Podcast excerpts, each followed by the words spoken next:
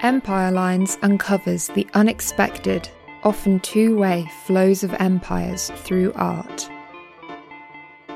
Interdisciplinary thinkers use individual artworks as artifacts of imperial exchange, revealing the how and why of the monolith empire. In London with Kristen Hjeliada. Now, this is where I'm asking a favour because I can never get Kristen's last name correct. Hjeliada. Yes. Hjeliada.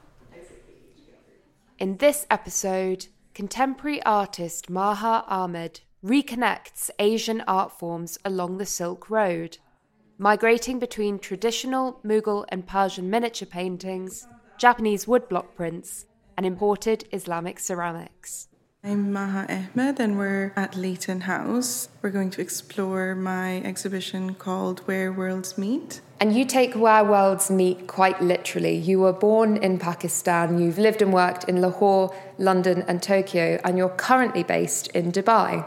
Flying birds and storks populate your paintings. Can you talk about movement and travel, how it's influenced your practice? I learned um, the traditional miniature painting in Lahore at the National College of Arts, and I was in London for two years at Central St. Martin's, did my MA and uh, I was actually doing extremely large scale abstract work at the time. And then I moved to Tokyo, where I think traditional media was much more appreciated and sort of understood in a different way. Um, because at the time, when I was at Central St. Martin's, it was all about new media and pushing boundaries. And I felt like I needed to do that as well. And I then experimented a lot with different materials, different formats. But I did sort of circle back to miniature painting when I moved to Japan because I felt a reconnect to traditional arts. I was just sort of speaking about the impact that Japan had on my work, where I feel the color palettes and the negative spaces are really, really influenced by uh,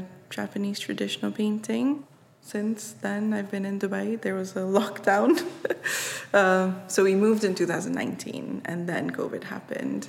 So the initial part uh, of our life in Dubai was in lockdown, which was quite interesting, I think, because it was a new space. We hadn't really explored it that much. So I really felt that sort of disconnect from the space, from obviously the surrounding that I think everyone else felt. The works that I made there are about that sort of connection and disconnection, which is quite evident with the composition. So now we're quite settled in Dubai and still working there.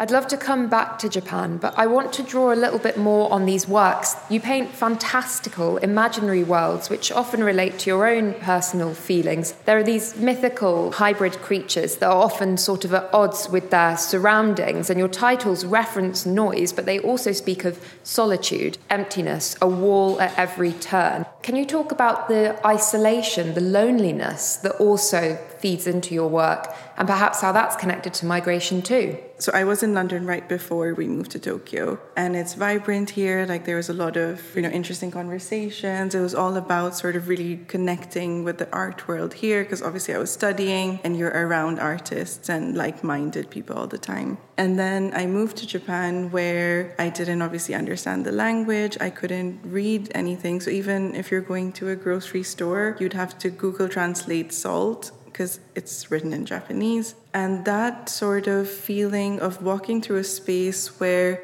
the surrounding noise and text is illegible uh, sort of led to these works where you see that isolation because I felt quite a lot out of place when I first moved there. So you see that illegibility. I think it's about sort of really making an effort to read the work as well. So the monochromatic ness of it, the scale of it is about making that effort to read or for the work to actually be legible to you. I think that has carried on in my work since then, but the conversation is now more internal post COVID. I think being stuck in a small space for a very long time, which I think all of us experienced. We had to sort of get to know ourselves in a very different way. So, post COVID, my practice has been about that conversation with myself and the cranes or the birds sort of coming together as two entities rather than the other sort of stepping in, which you find in my earlier works. You talked about tradition. We can see that in the Persian and Mughal manuscripts and classical Japanese arts that you draw from. But also, you mentioned those rich greens and blues. These are colours that you picked up from your time working at an illustration studio in Tokyo. So many of your works seem to touch on exchanges within Asia. I wonder, is it something quite conscious in them that they decenter the focus from Western Europe almost altogether? So, the traditional Mughal and Persian miniature painting is also strangely influenced by Chinese and Japanese woodblock prints. So, the Silk Route sort of brought about these prints to this region, and you see a very, very distinct adaptation, I would say. Uh, so, the technique is completely different, but in terms of the imagery that you actually see sometimes is very, very similar. So, you find all of these things coming together even at that time.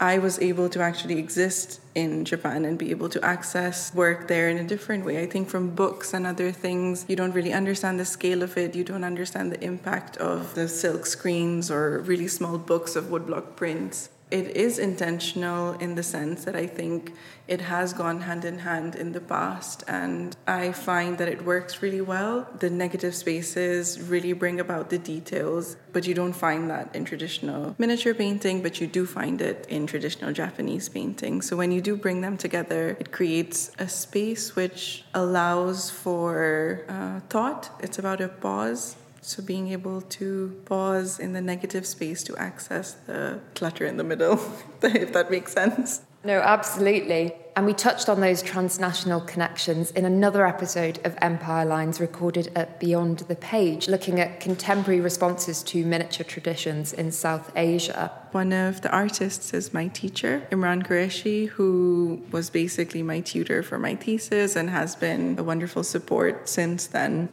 Even the word miniature is often seen as quite derogatory, sometimes in Western Europe, a reference to how this is a form often marginalised, both in terms of the media being on paper and the size. Really, it's the contrasts I find in the contemporary and the traditional that characterise your work. You work on tea and coffee stained paper, and then other works come in really surprising forms. A work titled Fishbowl is actually very angular and cut out into the corner of the page. Fishbowl is a four part series, and the one you see is just one part of it. So the four sort of joined together. So the concept was to have a space that was cut in four. They're not exactly the same size, they're all different sizes, but the continuity you would see within all four frames. So the bird would connect to the fish at the bottom. So from this side, you would see the bird connecting to the other fish. And the stark lines were about the impact of the lockdown. Like there's a violence in it where you find a very, very stark disconnect. Because again, we were in a new space, the disconnect was extremely uh, large. We didn't really know anyone, and you're suddenly stuck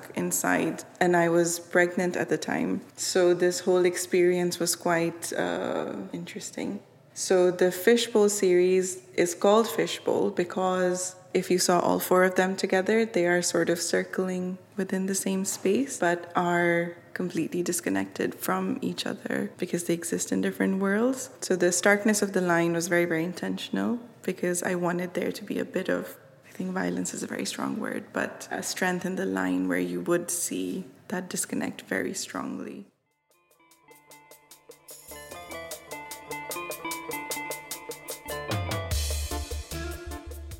Earlier, you mentioned there's a different reception, understanding to these traditional arts and crafts across the world, and you've exhibited globally to get to this gallery space, we've walked down the staircase Oneness, created by the artist Shahrzad Ghaffari, who's also featured on Empire Lines before. We're looking now, though, at an unfolding, which is a special commissioned piece, also inspired, like Shahrzad, by the rich interiors of Leighton House, particularly its Arab hall. It's absolutely glowing with greens and blues and ochres. Can you talk to me about this work and the colours that you've used within it? You see a hybrid creature made from different elements of different animals sort of hovering over a blue cobalt landscape, a very rocky, lush landscape, which you find in a lot of my other paintings, which is what basically my creatures inhabit. The colors of this work were actually quite intentional because they come from a very, very uh, long history of Islamic architecture and art.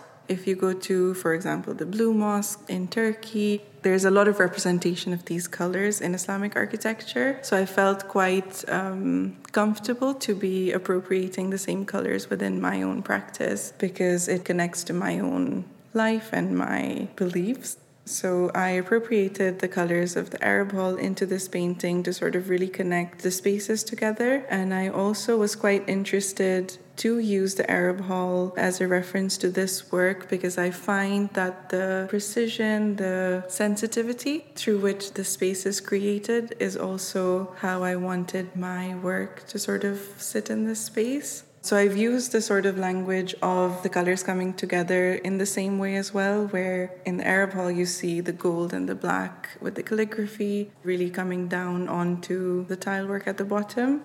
I'm having another show at Gallery Isa in Mumbai. I've created a series of works for that specifically, which uh, are about the meeting of different animals to the crane bird that I've used in, for example, where two worlds come to meet. And the bird that you see in an unfolding is the final version. So every single time the crane bird would meet an animal, it's about that conversation, that exchange of attributes, you can say. So the bird transforms a bit the scales of the fish are onto the body of the bird. You see the tail of the bird is now a fish. This part flying from the bird's face is from a demon. The head is from a bird, and the beak is a crow's beak. So, in that show, the final bird that's sort of created is this one. And I wanted this piece, because I created it specifically for Leighton House, to represent where I am now within my practice. And then I wanted to use this space to create a site specific installation with the bird that you see flying above it, which is the bird that leaves the paper and comes onto the gallery wall, will be left behind and eventually painted over. So it's about that transition.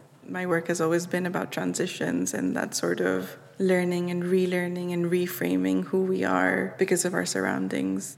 And those site specific installations, I've loved tracing them around the gallery walls. You pointed out a tiny bird in the corner of the room that's hiding near the floor. For the first time, as well at Leighton House, there'll also be an augmented reality gallery experience through which viewers can interact with your works moving in flight. What was it like working with AR in the space, and has it added a different dimension to your practice? Yeah, so it's the first time we've experimented with AR, and it's been really exciting to see the work sort of come to life with this QR code. So, in an unfolding, you see the bird actually take flight towards the outside bird, which is bringing together a lot of the work. And it's extremely interesting to see how two works that are not actually connected to each other actually come together. It sort of ties back to how I actually make the work as well, where I first draw my work onto a tracing sheet and then sort of put things together to see how it works to form a composition. And in the little video piece that we've done, there's a lot of different paintings coming together that creates a very, very beautiful space where, you know, stuff that possibly wouldn't be seen together now is populating this space, which is really, really fun. I was surprised to see that you called this exhibition your first retrospective, given that you're such a contemporary artist. What's your relationship with that word in particular and those connections between past and present? I actually was telling a friend of mine that I'm having a retrospective show, and she's like, um, Don't you have to be not alive for that? Because, you know, your work sort of comes together, I guess, at that time. But I find that word really represents this space because you see a transition of how the language or the imagery has changed through time, even though I guess it's not that many years. But in terms of how the image has changed, there's a very, very strong narrative that you see, and it's sort of my life presented in this very small room. So I find that word to be quite fitting, I think. Maha, thank you ever so much for taking the time to talk to me today. Thank you so much for having me. Maha Ahmed, Where Worlds Meet, runs at Leighton House in London until the 3rd of March 2024. For more, you can read my article. You'll find all the links in the episode notes. This episode was edited by Luke Matthews.